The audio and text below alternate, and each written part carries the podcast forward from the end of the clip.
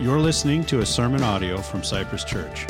You can listen to more sermons on our website or by subscribing to our podcast on iTunes. We hope you enjoy the sermon and invite you to attend one of our services at 9 and 10:30 a.m. on Sunday mornings.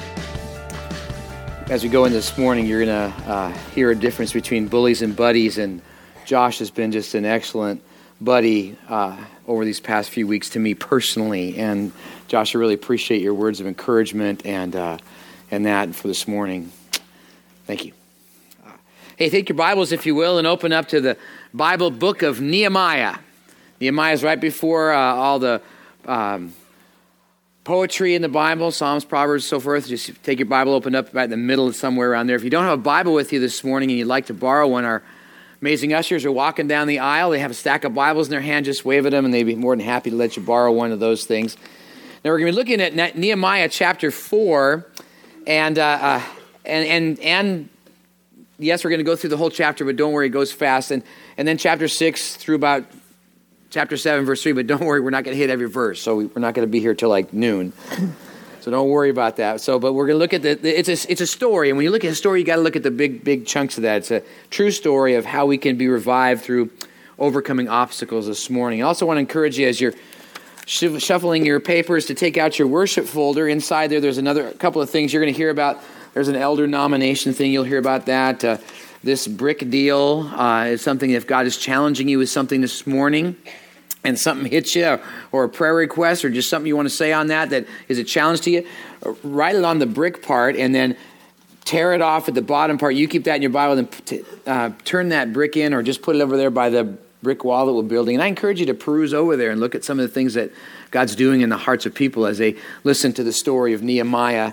There's also a connection card in there, and that's a way you can uh, uh, let us know some of the information you'd like us to know. Uh, what's most important on here is a prayer request, and you're going to be hearing about that at the announcements at the end. But if you think about a prayer request, you can be uh, want us to pray for about whether it's something you're going through or some friend or whatever. Uh, write that down. If it's something of confidential nature, in other words, it only goes to the pastors and the elders, and just check that box there. But finally, we're to the outline.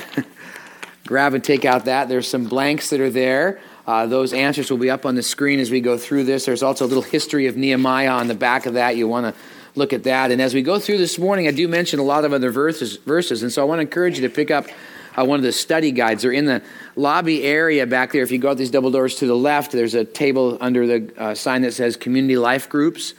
Uh, right there, that uh, talks about our life groups, and a lot of our life groups go through this study, and, and they take these questions as a help to that. And if you want to know the answers to the fill in the blanks on your uh, outline. They're just on the back of that, plus all the extra verses that are on here. So you might want to pick up one of the study guides because, um, as many of you are aware, I, I just give out a lot of different verses because there's so much in the Bible I want you to grasp, and there's some stories in there that we don't have time to go through on a Sunday morning, but you have time to do. Just pull them open, and, and like this morning, I've got a few of those as we go through. But, but the story of Nehemiah is an amazing story we've been dealing with the last couple of weeks, and and he hit some obstacles. So this morning we're going to talk about that because the truth is, in life, difficult circumstances happen. Um, there are obstacles to overcome. Uh, appliances break down. Uh, our home has dry rot. Uh, we get a leaky roof. Or uh, our, tar- our cars have flat tires. Anybody ever had a flat tire? Yeah. Um, anybody ever had like over five flat tires? Anybody had over 20 flat tires? I've had over 40 flat tires in my life, and no joke, I got a, I got a big giant bolt in, uh, in my tire this past week. And, and it didn't happen in the middle where you can repair it, it happened on the end. And, and unfortunately, I didn't have the, you know, the uh, um, insurance you put on those tires. I, I said, nah, I don't need that. yeah, I needed that. So now, four new tires later and a brake job and something like $1,300, I now have my car back. But difficulties and obstacles happen, and it wasn't just a flat tire. I had to go get it fixed and figure out how I'm going to get home from the tire. It's just a big mess. We have unexpected car repairs, and, and all those obstacles at work are very real. A difficult boss, a tougher, newer responsibilities, maybe even a layoff or being let go, but also in relationships. And uh, there are all kinds of hassles and obstacles, communication issues, and that, that connection that used to be close but now is not, or fights or disagreements and conflict. And Then there are those people that just seem to have it in for us. They intimidate us. They say mean things that are untrue, and uh, they defraud us and slander and scoff at us and enjoy making us squirm or hurt or in pain. And we have a name for them. They're called bullies. You know, actually, there's an epidemic of bullying going on, not just here, but all over the world at school and businesses and even at church and over the internet and periodicals like Psychology Today and books and journals and newspapers and all over the place. Uh, people are speaking about being bullied, telling stories of being intimidated and harassed and tormented and oppressed and persecuted and terrorized by others. Uh, even in church, I was just reading uh, some articles this past week about how uh, church bullies and bullying is on the rise. It's never been as, as epidemic proportions as it is right now. People seeking to push others down to get their way. And it's so sad. And it's such the opposite of what Jesus taught that we are to, how he loves us all the same, and he seeks to raise us up to experience that abundant life that he came for us to enjoy, as John 10 10 says. He says, A thief comes to steal and destroy. Jesus said, But I've come that you might have life and have it abundantly. But yes, in this world, we're, we're going to experience opposition, and some at the hand of bullies. And so, how do we thrive as followers of Christ in the midst of opposition? Here again, we can learn from Israel. We can learn from Nehemiah's story. Israel had their, their uh, uh, history of being bullied. And the reality is, as Jesus put it in John 16, 13, in this world we will experience tribulation. We'll experience obstacles. We'll face difficulties, and some from the hand of bullies. And so, and feel just like Israel deflated, devalued, dejected, degraded, and destroyed yes, there always will be opposition to God's people and God's work. And if you're a follower of Jesus, there will be difficulty because we have an adversary. Uh, 1 Peter 5 8 is very clear that there's a, an enemy who prowls like a roaring lion seeking to, to devour us, uh, stalking us. And so we have to be vigilant. But always know, as 1 John 4 4 says, Greater is he that is in me, Christ in me, when you've become a follower of Christ, than he is in the world. And as Romans 8, 37 to 39 talk about there's nothing that can separate us from God's love. And this morning, as we're going to be encouraged uh, to take courage, that, that God is with us, we just sang about that we are a child of God, to get up and to take action, not to earn salvation or righteousness, but to be part of what God is doing and seeing people coming to faith and growing in their faith and, and growing in the Lord and thriving as followers of Christ, even in the midst of obstacles, when obstacles get thrown our way. So let's look at the book of Nehemiah, this, this story of now him facing some difficulties and learn four helps to experiencing revival in overcoming obstacles. So before we get launched into that, just set your books aside. Why don't you stand up and pray with me as we launch into this, this study? I hope that you'll be encouraged because I'm glad that you're here. I know God has you here for a reason because somewhere in life, if you're not already facing it, you will face obstacles. Right? Some of you now are facing some big ones. So let's ask God to help us this morning to be challenged from His Word. Father, thank you. thank you for what Nehemiah went through. And Lord, that he uh, and others in Scripture, Lord, have taught us, even Jesus himself, that we can go through these difficulties, these struggles, even with bullies, and yet, Lord, be revived while these are happening. So, God, I pray that this morning you would challenge us. Give us something that we can, nugget of truth we can hang on to this week, we pray in your son's name. Amen. Have a seat and encourage you to keep your note page out there and jot down some notes and again pick up that study guide as we go through this. But four helps uh, to experience revival in overcoming obstacles. The first to revive through overcoming obstacles is to identify bullies or buddies. So let's look at, at Nehemiah chapter 4. Hopefully, you've got your Bible open there. And uh, Nehemiah chapter 4.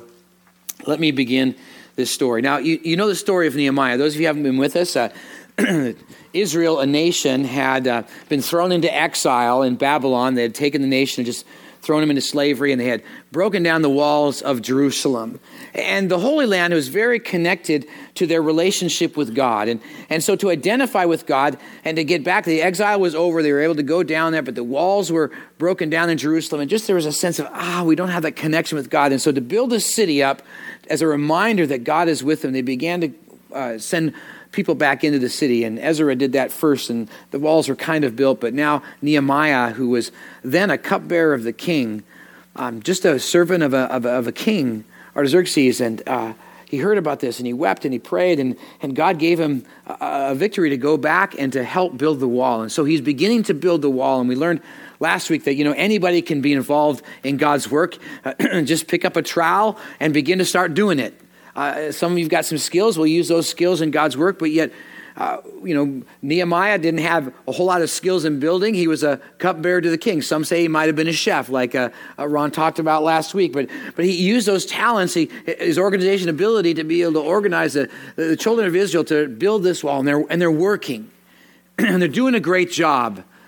And then these things happen. Chapter four, verse one. Now, when Sanballat heard that we were building the wall, he was angry and greatly enraged, and he jeered at the Jews. He said in the presence of his brothers in the army of Samaria, What are these feeble Jews doing? Will they restore it for themselves? Will they sacrifice? Will they finish up in a day? Will they revive the stones out of the heap of rubbish, the burned ones at that? Tobiah the Ammonite was beside him and said, Yes, what they are building. If, if a fox goes on it, it'll break it down right away. uh, the wall will be so feeble that a slight fox that just jumps on it, it'll break. Sanballat, uh, speaking of him first, was not a buddy, uh, but a bully who felt threatened by this project, knowing his authority and influence would diminish, and so he intimidated through a campaign of ridicule and mocking and jeering and deriding. And you see that in the questions that he's asking here. He mocked their obvious hurt. Here's Israel a little insecure. they aren't protected in any way. They're just kind of out there to, to the elements and any army that would want to come take them by. And so they're and they're already feeling dejected, wondering about even if God is with them. And and Sanballat mocks their obvious hurt to to debilitate them. See, that's what buddies do. They, they mock and they hurt. They, they kind of push that button you know is the pain in you. And they ridicule. He ridiculed their ability and feasibility to instill in them doubt. Oh, you really can't. Come on. You can't build this wall. Who do you think you are? Boy, those thoughts of doubt, don't they flow into our mind when we begin to do something? And and somebody will come along and say something and oh it just like cuts like a knife right into us. And it pushes on that, that bruise of our life and they ridicule us and it instills a little doubt. And, and he scoffed. He scoffed at this uh, feeble attempt to honor god. To cause them to question even god and that's what a, a bully does a bully doesn't pull you towards god a bully pushes you away from god a bully doesn't seek to help or to correct in love or restore or participate, nor do they follow God's will in any way. A bully takes a, takes a hand grenade of, uh, of hurtful words and sees what happens. But a friend sticks closer than a brother. And Tobiah, he was no friend either. He was actually worse because he had ties to Jewish nobility. And if you read in Nehemiah chapter 6, verses 17 to 19, um, he actually knew some of the noble people, and he was seeking to turn the people in Jerusalem away from Nehemiah and towards himself. And, and so he wrote letters. And as Nehemiah chapter 6 talks about, is that uh, he copied, uh, Tobiah copied Nehemiah on those letters, hoping to instill fear into Nehemiah. Yeah, that's what bullies do. They try to instill fear in you. Actually, the Bible is really good at helping us identify bullies. And in Proverbs chapter 6, verses 16 and 19, there are six identifiers of bullies, not buddies, they're, they're bullies. And, and listen to them. there are six things the Lord hates, seven that are abomination to them. Here's a list of buddies, uh, bullies haughty eyes. In other words, they're proud. They only think of themselves. Listen to what they talk. They talk a lot about themselves I, me, my. Uh, they say that a lot. A lying tongue. They twist the truth and they don't say the truth. Hands that shed innocent blood. See, they don't care who they hurt to get themselves to where they want to be. And a heart that devises wicked plans. They're always scheming. Feet that make haste to run to evil. They're looking for not what's God's will, but what's their will. A false witness that breathes out lies, and one who sows discord among brothers. See, Sanballat and Tobiah were typical bullies. And we are to see them and call them what they are, to identify them, and to realize that's not someone I want to really spend time with. What I need to spend time with is a buddy, a good friend who, as Romans 12:10 says, loves one another with brotherly affection that outdoes one another, showing honor, but also will help us and guide us, as Proverbs 12:26 says, or, or will, will love us enough to do a little iron sharpening, as Proverbs 27:17 says, iron sharpens iron, so one man sharpens another. And you can look up those proverbs later on and get the study guide and, and look, look at those. But those are characteristics of a buddy. Here's another one. It's just in a concise place in Colossians chapter 3, verses 12 to 14. Listen to how a, a buddy relates to us and, and what they do. Not only to understand and identify who are our really friends, our true friends, but how we can be a friend to others. Put on then as God's chosen ones, holy and beloved. Here it is compassion, kindness, humility meekness that's power under control. In other words they understand their position maybe of power but they but they're humble enough to say no i'm not going to exercise my power in that way. I'm going to be a meek person and patient bearing with one another. And if one has a complaint against another forgiving each other as the lord has forgiven you so you must also forgive. And above all these put on love which binds everything together in perfect harmony that's a buddy. That's the kind of people we need to align ourselves to, uh, to push away the, the bullies that are in our life. And we need to see the difference. Man, that person is not being uh, the buddy that I need. yes, confront. It doesn't mean that you'll never be confronted on issue, but they are wounds of a friend, as Proverbs 27, verse 6 says. He bullies mock. They love unrest, are self serving, they're manipulative, they lie, used by the enemy to destroy. They are confusing. And they are the ones who only have the answer. There's no real love there. They hand out fear and want us to be scared. Uh, those that are buddy, uh, bullies in the church say the church is going to fall. That's just kind of remarkable because the church is called in the Bible Christ's bride. I don't know if I want to say that about Christ's bride to God. And they get nasty and, and, and nasty personally and attack character. And their motive is to intimidate or destroy or to call our actions the work of the devil. That's what happened to Nehemiah Nehemiah chapter 6, verses 1 to 14. Those letters that uh, Tobiah wrote began to attack Nehemiah's very character. Even saying that what he was doing was trying to usurp King Artaxerxes. And that kind of made uh, Nehemiah a little nervous because he knew how tenuous Artaxerxes was. And that was a real threat to him. But it wasn't true, it was a lie. And Nehemiah was under attack, and they even wanted to kill him. See, if there's no love or kindness and lots of confusion and intimidation, where you feel less, it's most likely a bully. And to be revived through opposition is to identify that bully and realize there are no buddies and seek out some buddies to spend some time with. And next, to pray for God's will. Look on in Nehemiah chapter 4 now to, to verse 4. When uh, Sanballat and Tobiah say their thing, the first thing Nehemiah does, is he always does, Hear, O our God. He goes right to prayer. If you even look at, all the different uh, uh, characters of the Bible, one of the first things they do when they face opposition is go to prayer. But listen to his prayer. This is an interesting one. Hear, O, God, uh, for we are despised. Turn back their taunts on their heads and give them up to the plunder in the land where they are captives. Do not cover their guilt. Let not their sin be blotted out from your sight, for they have provoked you to anger in the presence of the builders. You're going, wow. Nehemiah is praying some big, heavy vengeance on them. It sounds like that, yet what Nehemiah is praying here is he knows that this project is of God. And his prayer is for God's will to be accomplished. And these bullies are thwarting the very plans of God, a very serious offense. Most every biblical leader has faced this. As a matter of fact, write down this one story. It's a great story. It's in Numbers chapter 16.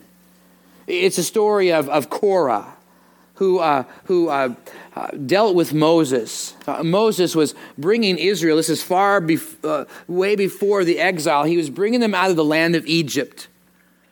And as he was bringing them out of the land of Egypt, they followed him through the Red Sea, and we sang about that as they parted the waters they came through, and they began to wander in the wilderness. And Moses set up all these different organizations, and, and there began to arise opposition. Actually, it came from one person. His name was Korah. Korah didn't like the fact that Moses was getting all the attention now. They were always talking about Moses this, Moses that. Oh, let's go talk to Moses. And he was so upset about that that attention was taken off of him. And so he began to, to uh, uh, manipulate and to move and to create a faction. So large was it was 250 families that he had brought to him. And, and he began to, to uh, confront Moses, saying, What are you talking about? We can go straight to God. We don't need to go through you. And, and began to talk that Moses was not of God, saying, You're not of God, Moses. Uh, what you're doing is not right. You're self serving. You want all the glory. And what did Moses do? The very first thing he did was he fell flat on his face before God. He said, God, if there is any truth in this, search my heart, know me. And they set up a test. They brought uh, everybody to the, tent of meeting where God was at that point, and and you got to read the story to see what happens. Let me just say it is earth shaking. So read the story. That's a little teaser for you. Because it doesn't fare very well for Korah and the 250 others. They find a very deep uh, solution to their problem. That's another hint for you. But, but the key is it, it, it's not the test or the vindication that Moses or Nehemiah or that Daniel or David or others See, they first humbled themselves to God, seeking His will for them individually and then for those that they were leading. And Nehemiah's prayer was not emanating from hatred or revenge, but a zeal for God's glory as his will was accomplished. Verse 6 So we built the wall. They didn't go, oh my gosh, what are we going to do? And they're running around. You know, they just went back to work. We built the wall, and the wall was joined together half its height, for the people had a mind to work. They had a mind to get about God's purpose. They had solidified in their mind what God's vision was for that city, and they went about it. We are to know what God's will is. That's why it's important to know. They had that vision of the wall, and we need to know God's vision. And it's clear in Scripture. It's really easy. There's three things about God's will. First of all, to love God and to love our neighbors. That's what Matthew 22 talks about. And then to love each other. It's very simple what God's will is. And for us as a church, we look at that as to uh, uh, do what we can to live and love like Jesus as we compassionately relate to our community beyond so all will thrive as followers of Christ. And so we're to walk through the difficulties, of being kind and wise and loving. For as we do, as 1 Peter 3.14 says, and you can look it up later, that we are to be blessed for it and to have no fear. To, just like Israel was here, to get about the work. And as 1 Peter 4.19 says, that we are to trust God and to continue to do good.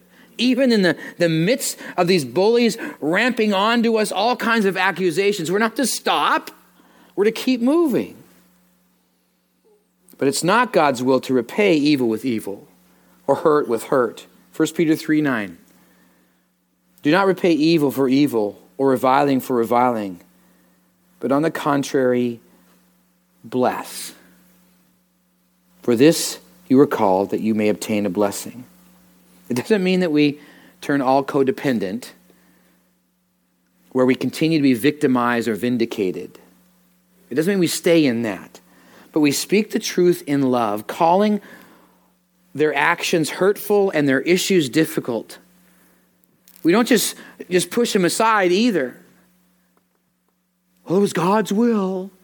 You know, it's not God's will for difficult things to happen in life. That's not God's will. Yes, there are trials, and yes, there are issues that we go through, but it's not God's will many of the times for some of the difficulties we face, and we need to grieve those and let them soak in. Yes, it's awful. Ah, it's frustrating. Oh, it's hurtful. And to be honest with those feelings, it's okay to feel dejected and, and frustrated and, and, and uh, I, I don't understand. But grieve that and continue on.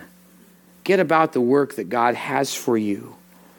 We are to, to not grow tired of doing good, as Galatians 6 9 says it, but to be fearless and to follow after God's will and way. That's how we revive through overcoming opposition. Pray for and to be about God's will. As we follow after God's will and we pray, we're to remain fearless and shrewd. Let's move on in Nehemiah's uh, story here, verse 7 to 13. But then Sanballat and Tobiah and the Arabs and the Ammonites and the Ashdodites heard that the repairing of the wall of Jerusalem was going forward. Their plans weren't working, and that the breaches were being closed. They were very angry. Verse 8, and they all plotted together. Here again, these bullies began to plotting together, you know, scheming around and, and came to fight against Jerusalem to cause confusion in it. And that's what bullies do. They, it's confusing. And if, if you're with somebody and it's always confusing, chances are they're trying to bully you around and be careful.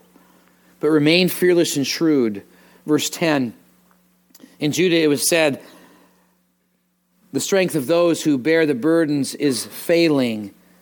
There is too much rubble by ourselves, we will not be able to build the wall. You see that now they began to whisper and gossip, and the gossip spread. Oh, we, maybe we really can't do this. And the doubt began to roll and, and began to, to, thunder up among the people. And, and the intimidation was continuing on. Verse 11 and, and our enemies said, They will not know or see until we come among them to kill them and stop their work. And at that time, the Jews who lived near with them came from all of the countries and said to them 10 times, You must return to us. And they're stop the work and get out of there.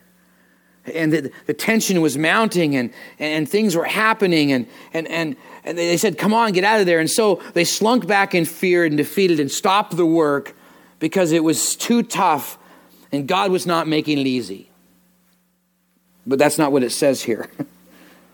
It says in verse 13, look at this. And so, in the lowest parts of the wall, lowest parts of the spaces be, between the wall and the open places, I stationed the people by their clans with their swords and their spears and their bows. See, they continued to move forward. They did not slink back. They were prepared for battle, and so should we. See, when, when opposition hits, and it will, we are to be about God's will and way and remain fearless. And yes, be shrewd be sharp, be smart, be wise, protect yourself, get help, be connected, be unified. See, one of the enemy's tactics is to separate you, uh, to, to, to create isolation, and to create disunity. And that's why we encourage here to get involved in a group, be involved in a life group so people know you. Uh, get involved in Celebrate Recovery so you can walk through some of the issues that you're dealing with because we all have issues. We all have hurts, we all have hangups, and we all have habits we need to deal with. and that's why we have divorce recovery. and Grief Share and Cancer Companions and Hurting Moms, Mending Hearts, these groups to band together to help. One of the things that is, the most difficult thing is when I see, as a pastor, see someone hurting and I try to encourage them, get, get involved with some groups and, and be involved. No, I just don't want to do that. And I know it's hard, but that's why it's important for you to connect with others so that you're not alone because the enemy isolates and then he can just pounce. Now, the killer to unity is a, is a deep, that deep sin of I want it my way. Yet, what we are to constantly seek is Jesus' way. Remember, he said, I am the way, the truth, and the life? We are to seek his way, his will. So, though there is opposition, we need to get on our task that God has for you. And I don't know what your specific task is, but there's all kinds to be involved in around the church and in our community. There's uh, helping in our office, there's serving in our family ministry with our children and and students. There's serving in our worship ministry and getting involved in the Holy Grill or, or Lincoln Avenue ministry and in your local schools and volunteering in the, uh, in the uh, different city uh, Boys and Girls Clubs or the Senior Center and kids' classrooms or in sports teams. And the idea is we're supposed to be involved in a team. If you notice that, that uh, Nehemiah put the people in their clans, he, he got them connected with other people so there was interactive relationships and they weren't alone. They're part of a team. That's a discerning, shrewd move. See, opposition is going to come, and we're to face it fearlessly and with wisdom. And we're to stand courageous in the Lord. Let's look at this last section here.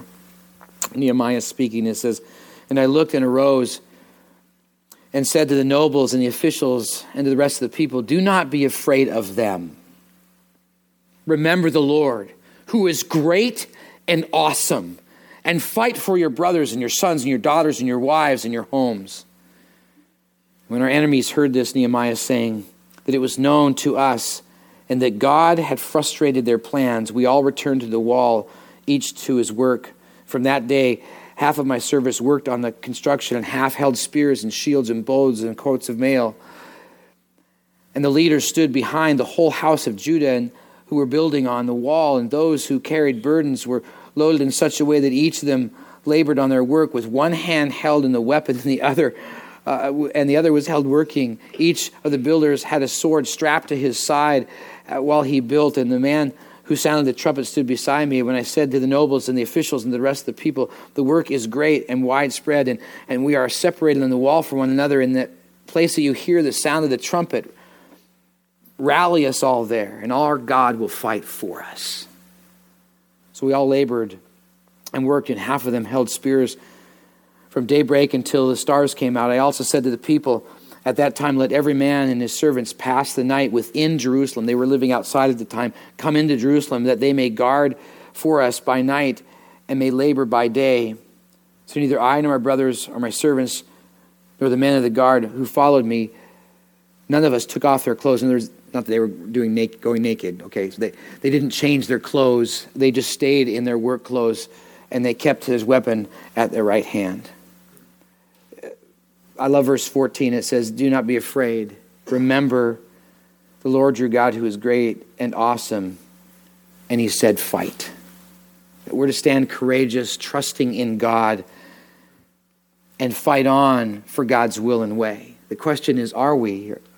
What really are we fighting for is the question. Are we tapped into God's cause to seeing people come to know Him and to grow in faith? Nehemiah and God's people were, were fighting not just for a wall, but for identification and connection with God. And God's will and way are always worth fighting for. So willing were they, they worked on courageously despite the opposition. And so should we. We should press on, not give up, put forth the effort, not seek ease. You see, we have this unfortunate thought that when we're in the midst of God's will, that everything all of a sudden should be birds chirping, the sun shining, and we should be, you know, sitting down sipping lemonade. it's not that way we need to work on with, with the sword strapped to our side and our dirtying ourselves with the work of God and putting a little sweat on our brow. to do what God would want for us. And in that, we need to take courage. We need to forge forward and not retreat. I love Joshua 1 9. Have I not commanded you? This is Joshua who's heading into the promised land. Uh, he's, and you know he's going to face all kinds of giants of problems. And, and, and yet God says to him, Have I not commanded you? Be strong and courageous. Do not be frightened. Do not be dismayed. For the Lord your God will be with you wherever you go. Do you believe God is with you? Do you believe God is with you? Do you really believe God is with you? Then, whatever you face, no matter what opposition you face, whether it's cancer or whether it's loss of a job or whether it's struggle with your family or whatever it is, God is with you. And if the God of heaven, who created all that we see, has all the power in the palm of his hand and more, can handle anything, could part the Red Sea, could cause the sun to stand still, could raise the dead, if he can do that, can he help you? So why be afraid? There's not a single bully out there that has more power than the power of God. Put them in their place. They're just a bug. And that's what they do. Don't they bug you? And get out of here. But God is with you wherever you go. Romans 8:31. What shall we say to these? If God is for us, who can be against us? In verse 20, back in our text in Nehemiah, our God will fight for us. It's not that we sit back and do nothing, but as we fight, God will miraculously work. In the face of opposition, we are to be courageous. Yes, it's tough to face the things that we do. But know we are a child of God. Sure, grieve, process your feelings, but stand up and take courage Fight the good fight. That's how we experience revival in the face of opposition. Now, I don't know what your obstacles you're face, what bullies you're battling, what problems, difficulties, or hindrances or impediments you are dealing with. But just like Nehemiah and God's people, identify those bullies and the buddies, hang with the buddies, pray for God's will, remain fearless and shrewd, stand courageous in the Lord. That's what Jesus did. You can go right straight through this. Jesus identified the bullies, the Pharisees, the buddies, most of his disciples. Really, John was the one who stayed right by him most, but he even denied him at one point. Pray for God's will. You know that scene in the garden. Not my will, Jesus said, but God, your will. Remain fearless and shrewd. He didn't always appear in public because he knew people were out to get him, but he stood fearless and he stood courageous as he went to the cross for each one of us. Nehemiah's story is a foreshadow of Jesus. And when we seek to be like him, revival happens, for we shall overcome. Would you pray with me? Father, I thank you for the truth of your word, or that we shall overcome. These issues that we face, the struggles that we deal with, the obstacles that we go through, Lord, we know that we can overcome. Help us to stand firm and courageous in you. Help us to put those obstacles in their place. They're just obstacles. And you will help us overcome. Challenge us with this, Lord. Because I know that some of us sit here in great fear. Lord, help us remember that you're with us. I pray this in your Son's name.